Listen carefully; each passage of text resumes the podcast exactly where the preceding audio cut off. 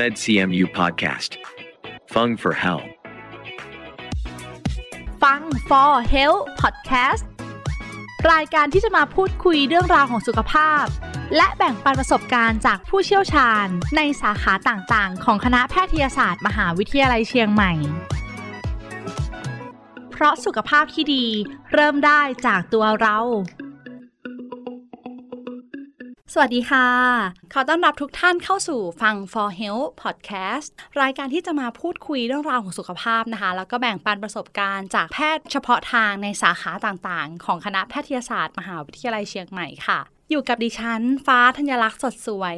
นักประชาสัมพันธ์คณะแพทยศาสตร์มหาวิทยาลัยเชียงใหม่พอดแคสต์นะคะก็เป็นอีกหนึ่งช่องทางที่คณะแพทย์มช.จัดทำขึ้นเพื่อให้ผู้ที่ชื่นชอบในการฟังและรักในการดูแลสุขภาพนะคะได้เข้าถึงข้อมูลที่ถูกต้องในการดูแลตัวเองและคนที่คุณรักค่ะผู้ฟังทุกท่านคะเรื่องที่จะมาพูดคุยกันในวันนี้นะคะเป็นเรื่องที่สำคัญอย่างมากก็คือเรื่องภาวะไขมันในเลือดสูงค่ะคำนี้หลายคนอาจจะคุ้นเคยแล้วก็รู้จักเป็นอย่างดีนะคะภาวะนี้เป็นภาวะที่ร่างกายมีไขมันในเลือดมากกว่าปกติค่ะโดยไขมันในร่างกายส่วนใหญ่เนี่ยหมายถึงคอเลสเตอรอลหรือว่าไตรกลีเซอไรด์นั่นเองซึ่งภาวะไขมันในเลือดสูงเป็นสาเหตุสำคัญ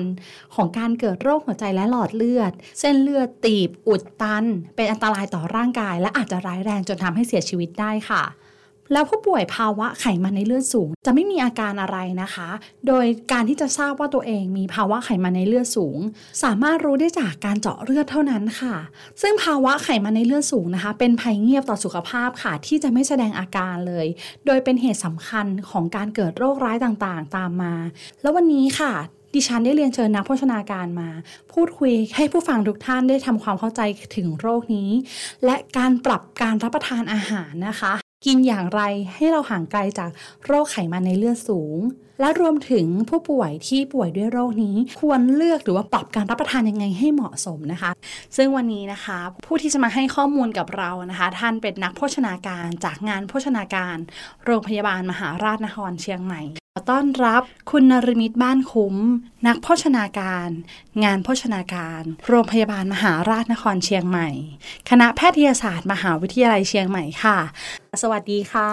สวัสดีครับคุณฟ้าค่ะพบกันเดือนละ1ครั้งนะคะสำหรับเรื่องนี้อย่างที่เกริ่นเข้ารายการเลยค่ะเป็นเรื่องของโรคไขมันในเลือดสูงค่ะคุณผู้ฟังหลายคนรวมถึงตัวฟ้าเองนะคะคุณเคนพอได้ยินแล้วรู้สึกว่าไม่อยากเป็นเลยอะมันน่ากลัวเหลือเกินโรคนี้เป็นยังไงบ้างอยากให้คุณเคนเล่าให้กับพวกเราฟังค่ะจริงๆแล้วนะครับโรคไขมันในเลือดสูงนะครับก็คือเป็นภาวะที่ร่างกายนะครับมีระดับไขมันในเลือดสูงอยู่ในเกณฑ์ผิดปกตินะครับซึ่งก็ได้แก่ปริมาณคอเลสเตอรอลรวมไตรกลีเซอไรด์หรือ LDL นะครับที่อยู่ในระดับสูงเกินเกณฑ์ปกตินะครับหรือจะมีในเรื่องของระดับ HDL ที่อยู่ในเลือดต่ำนะครับหรือว่าไขมันตัวดีมีอยู่น้อยนะครับก็จะส่งผลทำให้นะครับเกิดการตีบตันนะครับของหลอดเลือดแดงเนาะที่ไปเลี้ยงส่วนต่างๆของร่างกายก็จะเป็นสาเหตุนะครับหลักๆเลยนะครับนำไปสู่โรคหลอดเลือดสมองหรือโรคหัวใจขาดเลือดได้เป็นต้นนะครับค่ะแล้วอย่างเงี้ยโรคไขมันในเลือดสูงสาเหตุแล้วมันเกิดจากอะไรคะอะไรคือต้นเหตุที่ทำให้เราเป็นโรคนี้ค่ะครับจริงๆแล้วนะครับเราจะต้องแบ่งสาเหตุออกเป็น2กลุ่มแรกก็คือสาเหตุที่เราไม่สามารถแก้ไขได้นั่นก็คือกรรมพันธุ์ genetic นะครับแล้วก็ผลข้างเคียงของการใช้ยารักษาโรคอื่นๆบางชนิดโรคอื่นๆนะคะการใช้ยาจากโรคอื่นๆก็อาจจะเป็นผลที่ทำให้ไขมันในเลือดสูงเช่นกันใช่ครับและอีกกลุ่มหนึ่งล่ะคะอีกกลุ่มหนึ่งเลยนะครับเราก็เกิดจากพฤติกรรมครับพฤติกรรมการใช้ชีวิตประจำวันก็คือทำเองขึ้นมาล้วนๆเลยนะคะอันนี้ก็คือกลุ่มที่เราสามารถต้องปรับพฤติกรรมหรือว่าแก้ไขอย่างแรกเลยก็คือการบริโภคอาหารให้เหมาะสมถูกต้องครับถัดมาก็คือการออกกำลังกายครับควบคู่กันเลยนะคะใช่แล้วทานให้เหมาะสมและออกกำลังกายอย่างสม่ำเสมอด้วยใช่ครับเพื่อที่เราจะรักษาระดับน้ำหนักตัว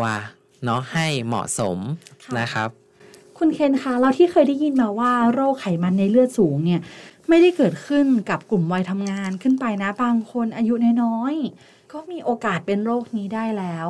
อันนี้ก็คือใช่เลยใช่ครับก็อย่างบอกไปข้างต้นนะครับเนาะอาจจะเกิดจากการใช้ยารักษาโรคบางชนิดหรือว่าอาจจะเกิดจากการรับประทานเพราะฉะนั้นก็ต้องมาดูถึงสาเหตุก่อนว่าอะไรล่ะที่ทำให้เราเป็นโรคนี้ใช่ครับเนาะหรืออาจจะเกิดจากการที่เป็นเด็กอ้วนเนาะโรคอ้วนในเด็กอย่างเงี้ยครับก็จะสามารถเกิดโรคไขมันในเลือดสูงได้ในผู้ใหญ่ในอนาคตได้อย่างนี้ครับก็คืออย่างเด็กเนี่ยเขาอาจจะคุมเรื่องของโภชนาการยากต้องมีคุณพ่อคุณแม่คนในครอบครัวนี่แหละค่ะที่กำหนดโภชนาการให้กับลูกใช่ครับหรือวัยรุ่นวัยทำงานเองก็เช่นกันนะคะพอเรารู้แล้วว่าเรามีโอกาสที่จะเป็นโรคไขมันในเลือดสูงเนี่ยซึ่งโรคนี้ไม่ได้รู้ว่าเป็นได้เลยต้องมีการตรวจสุขภาพประจำปีการตรวจสุขภาพประจำปีเนี่ยเป็นเรื่องที่สำคัญมากๆสำหรับบางคนที่อายุ35ถึง40ที่ไม่เคยตรวจเลยเนี่ยน่ากลัวมากๆเลยนะคะเพราะการตรวจสุขภาพประจำปีเนี่ยทำให้เรารู้ใช่ไหมคะว่าเราเนี่ยมีไขมันในเลือดเหมาะสมไหมสูงไหมสำหรับปีนี้ไปตรวจแล้วพบว่าเริ่มสูงแต่ก็ยังไม่ได้อยู่ในเกณฑ์ที่ต้องใช้ยาอย่างนี้ดีกว่านะคะอยู่ในเกณฑ์ที่ยังควบคุมได้ตรงนี้ได้มานั่งพูดคุยกับนักโภชนาการนักโภชนาการจะแนะนำอะไรให้กับผู้ฟังที่อยู่ในกลุ่มนี้คะครับสำหรับ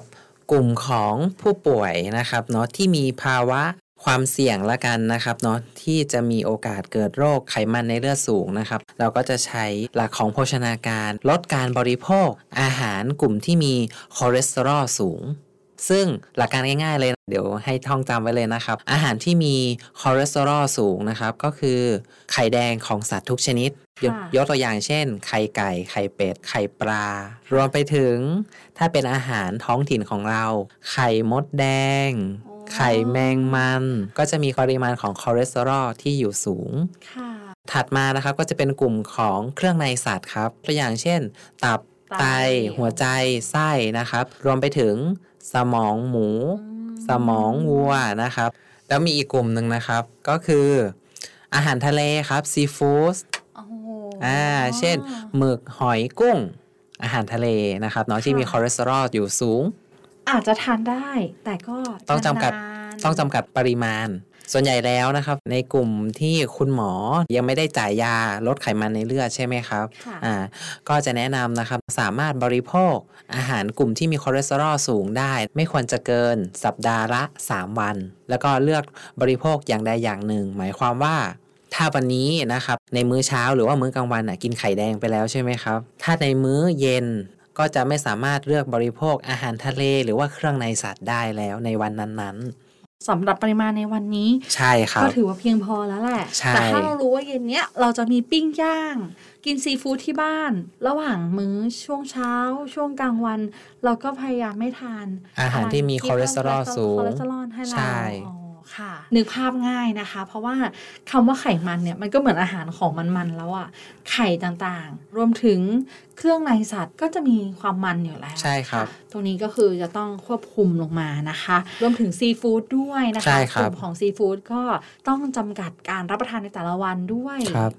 นอกจากนี้ค่ะยังมีวิธีการไหนอีกไหมคะที่เราจะควบคุมไขมันในร่างกายได้อีกบ้างคะครับนอกจากนี้นะครับเราอาจจะต้องเลือกกลุ่มของอาหารที่ช่วยควบคุมการดูดซึมไขมันเข้าสู่ร่างกายนะครับก็คือการบริโภคอาหารที่มีกากใยสูงนั่นก็คือผักและผลไม้นะครับซึ่งจำได้ไหมครับว่าใน1วันเนี่ยเราจะต้องทานผักและผลไม้ให้ได้กี่กรัมครับจำได้ว่าเป็นมื้อนึงเนี่ยต้อง2ฝ่ามือถูกต้องครับก็คือประมาณ400 กรัมใช่ก็คือจะต้องทานผักให้ได้เนาะไม่ว่าจะเป็นผักสดหรือว่าผักสุกนะครับวันหนึ่งให้ได้6ถึง10ฝ่ามือกินผักให้เยอะขึ้นใช่แล้วครับนอกจากนี้ค่ะยังมีอะไรอีกบ้างคะก็จะเป็นการเลือกการปรุงประกอบอาหารการปรุงประกอบอาหารเนี่ยปกติแล้วเนี่ยบางคนอาจจะต้อง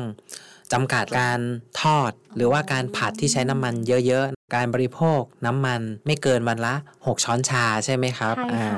เมื่อเราพบว่าร่างกายของเรามีไขมันในเลือดสูงแล้วค่อนข้างสูงแล้วเราก็เลยจะต้องมาควบคุมแล้วนะครับเนาะเราจะต้องลดน้ำมันลงเหลือครึ่งนึงอะครับเหลือ3ช้อนชาไม่เกินนี้อย่าง ที่เหมาะสมสำหรับคนที่ไม่เจ็บโภชนาการที่เหมาะสมในแต่ละวันคือไม่เกิน6 ช้อนชาแต่พอเราอยากจะควบคุมตัวเองไม่ให้มีไขมันในเลือดสูงแล้วเราควรจะลดเหลือแค่ครึ่งเท่านั้นใช่3 ช้อนชาต่อวันนะครับเนาะซึ่งก็คือการบริโภคพวกผัดหรือทอดได้แค่วันละ1 มื้อไม่เกินนี้แล้วใช่แล้วครับเพราะฉะนั้นนะคะเรายกตัวอย่างง่ายที่สุดเลยค่ะคุณเคนกำลังจะบอกเราว่าอย่างไข่1 ฟองนะคะจากเดิมเราอาจจะกินไข่ดาวกินไข่ดาวได้เลยแต่พอเรารู้สึกว่าเราอยากจะควบคุมปริมาณไขมันในเลือดแล้วก็ต้องปรับเปลี่ยนวิธีใช่ไหมคะปรับเปลี่ยนวิธีการปรุงอาจจะเลือกเป็นไข่ตุ๋นไข่ต้มเนาะหรืออาจจะเป็นอาหารพื้นเมืองของเราก็คือไข่ปาล์มค่ะใช่สามารถเปลี่ยนวิธีการของการปรุงประกอบใช่ครับก็จะเปลี่ยนเป็นวิธีการต้มนึ่งอบตุ๋นยำย่าง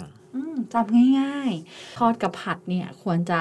ลดลงใช่แล้วครับแต่ถ้าสำหรับผู้ฟังคนไหนที่ยังอยากจะบริโภคอาหารที่ผัดใช่ไหมครับเรามีเทคนิควิธีการผัดได้แต่เราจะต้องใช้น้ำมันน้อยๆในขั้นตอนของการเจียวกระเทียมเนาะไม่เกิน2 ช้อนชานะครับหลังจากนั้นเราก็จะใช้น้ำซุปในการผัดแบบใช้น้ำซุปใช่ถูกต้องใช้น้ำซุปหรือว่าน้ำต้มผักผัดแทนน้ำมันครับนอกจากนี้ยังมีอะไรอีกบ้างคะนอกจากนี้ก็จะมีในเรื่องของเครื่องดื่มนะครับนึกถึงแอลกอฮอล์ขึ้นมาใช่แล้วโอ้โหก็กลับมาที่ก็คือ1 drink standard นะครับเนาะอย่างแก้วไวน์ก็2 ก้านแก้วใช่พอจำได้นะหลายปีที่เราได้คุยกันมาถัดมาก็จะเป็นเบียร์ใช่ไหมครับเนาะไม่ควรจะเกินวันละ2 กระป๋องขนาดปกติหรือว่า1 ขวดปกตินะครับแล้วก็ถ้าเป็นพวกสุราขาวสุราแดงนะครับไม่ควรเกิน1 ขวดยาคูก็คือนักโภชนาการกำลังจะบอกเราว่าไม่ได้ให้งดนะคะแต่ว่าให้เหมาะสมใช่หรืออย่างที่เราทราบกันค่ะใครที่ไม่ดื่มเลยก็ดีต่อสุขภาพถูกต้องครับใช่แล้วค่ะแล้วแอลกอฮอล์แล้วยังมีเครื่องดื่มอื่นอีกไหมคะที่ต้องควบคุมค่ะก็เป็นผลิตภัณฑ์จากนมนะครับการเลือกดื่มนมนะครับก็จะปรับให้เลือกเป็นนมที่เป็นพร่องมันเนยหรือว่าขาดมันเนยนะครับ 0% แฟตนะครับหรืออาจจะปรับเป็นนมธัญพืชที่มีการเสริมแคลเซียมเข้าไปนะครับเนาะแล้วก็ควรจะเลือกเป็นนมที่ไม่มีการปรุงแต่งรสชาติเพิ่มเติมนะครับเครื่องดื่มเราก็ทราบแล้วว่าจะเป็นแอลกอฮอล์หรือว่านมนะคะก็ต้องควบคุมให้ดีนะคะว่าปริมาณที่เหมาะสมเป็นยังไงนอกจากนี้ยังมีอาหารอะไรอีกไหมคะที่ควรหลีกเลี่ยงเลยถ้าเรากลัวอย่างมากกับการเป็นโรคไขมันในเลือดสูงอาหารอะไรอีกบ้างที่ควรจะหลีกเลี่ยงคะครับอาหารที่ปรุงประกอบไปด้วยน้ำตาลและกะทิครับค่ะ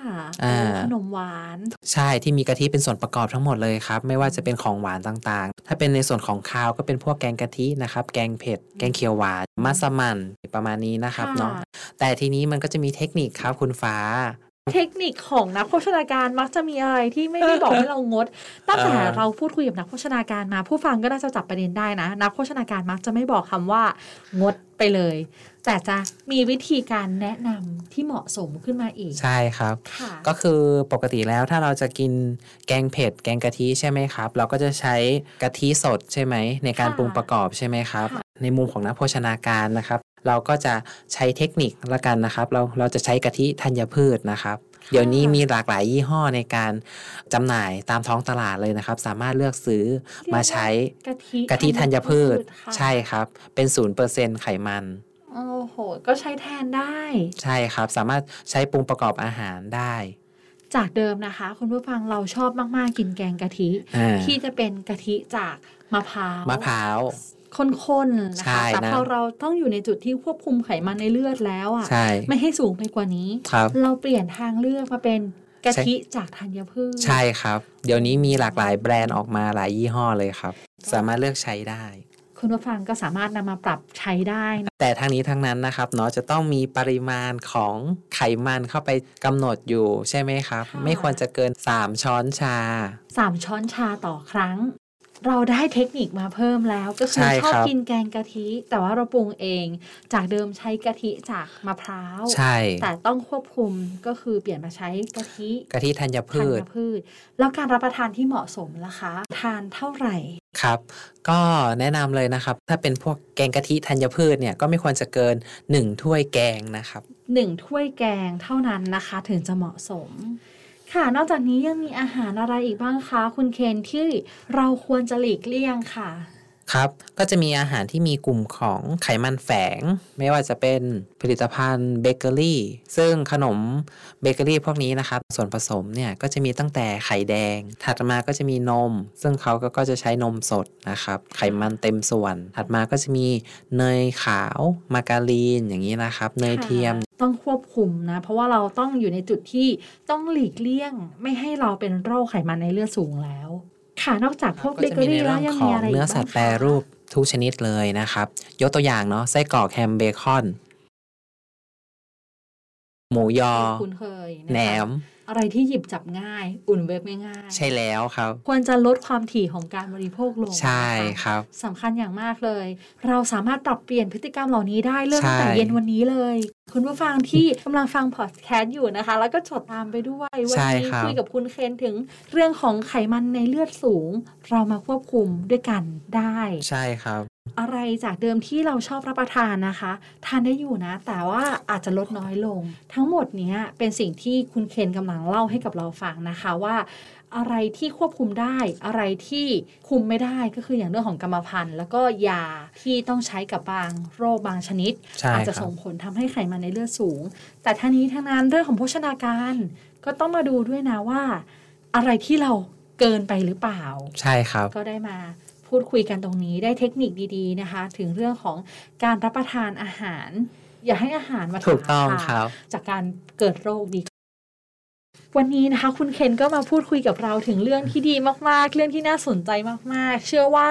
ถูกใจหลายๆคนนะคะที่กลัวเหลือเกินกับคำว่าโรคไขมันสูงเพราะมันเป็นภัยเงียบที่น่ากลัวมากๆแฝงมากับการรับประทานในแต่ละมื้อของเรานอกจากนี้นะคะถ้าเรายังละเลยก็อาจจะนำไปสู่โรคที่รุนแรงขึ้น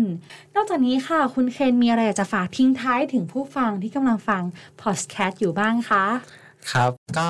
นอกเหนือจากหลักของการบริโภคอาหารนะครับที่ถูกต้องและเหมาะสมก็อยากจะฝากทิ้งท้ายไว้อีกเรื่องนึงเลยนะครับก็คือการออกกำลังกายครับอาจจะต้องมีการขยับเคลื่อนไหวร่างกายอย่างสม่ำเสมอนะครับวันละ 30-45 นาทีนะครับแล้วก็สัปดาห์ละ3 ครั้งแล้วก็การออกกำลังกายเนี่ยจะต้องให้เหมาะสมกับบุคคลนั้นๆด้วยนะครับเนาะแล้วก็การเลือกบริโภคอาหารก็จะส่งผลทำให้ระดับไขมันมีการเปลี่ยนแปลงไปในทางที่ดีขึ้นสามารถที่จะลดระดับคอเลสเตอรอลได้รวมไปถึงเพิ่มระดับไขมันดีหรือว่า HDL ได้อีกด้วยนะครับคุณผู้ฟังคะยังไงก็ตามค่ะเราสามารถป้องกันการเกิดภาวะไขมันในเลือดสูงได้ด้วยการควบคุมการรับประทานอาหารควบคุมน้ำหนักของเราให้อยู่ในเกณฑ์ที่เหมาะสมนะคะและที่สำคัญค่ะหมั่นออกกำลังกายเป็นประจำนะคะแล้วก็เหมาะสมต่อตัวบุคคลนั้นๆด้วยนะคะและเข้ารับการตรวจสุขภาพประจำปีอย่างน้อยปีละ1 ครั้งนะคะเพื่อจะช่วยป้องกันการเกิดความเสี่ยงของการเกิดโรคร้ายต่างๆตามมาค่ะสำหรับวันนี้เวลาหมดแล้วค่ะต้องขอบคุณคุณนฤมิตบ้านคุ้มนักโภชนาการจากงานโภชนาการโรงพยาบาลมหาราชนครเชียงใหม่คณะแพทยศาสตร์ค่ะสวัสดีครับและขอขอบคุณผู้ฟังทุกท่านที่อยู่ด้วยกันตรงนี้ค่ะนอกจากนี้นะคะผู้ฟังยังสามารถติดตามข่าวสารของคณะแพทยศาสตร์มหาวิทยาลัยเชียงใหม่ได้อีกหลากหลายช่องทางค่ะไม่ว่าจะเป็นบนเว็บไซต์ Facebook YouTube Twitter Telegram Instagram Podcast เพียงพิมพ์คำที่ช่องค้นหาว่า MedCMU นะคะ MEDCMU เพียงเท่านี้ค่ะก็จะมีข้อมูลเกี่ยวกับการดูแลสุขภาพอีกมากมายเลยค่ะสำหรับวันนี้นะคะต้องลาทุกท่านไปก่อนครั้งหน้าจะเป็นเรื่องอะไรอย่าลืมติดตามกันต่อนะคะสวัสดีค่ะ MedCMU Podcast Fung for Healthเพราะสุขภาพที่ดีเริ่มได้จากตัวเรา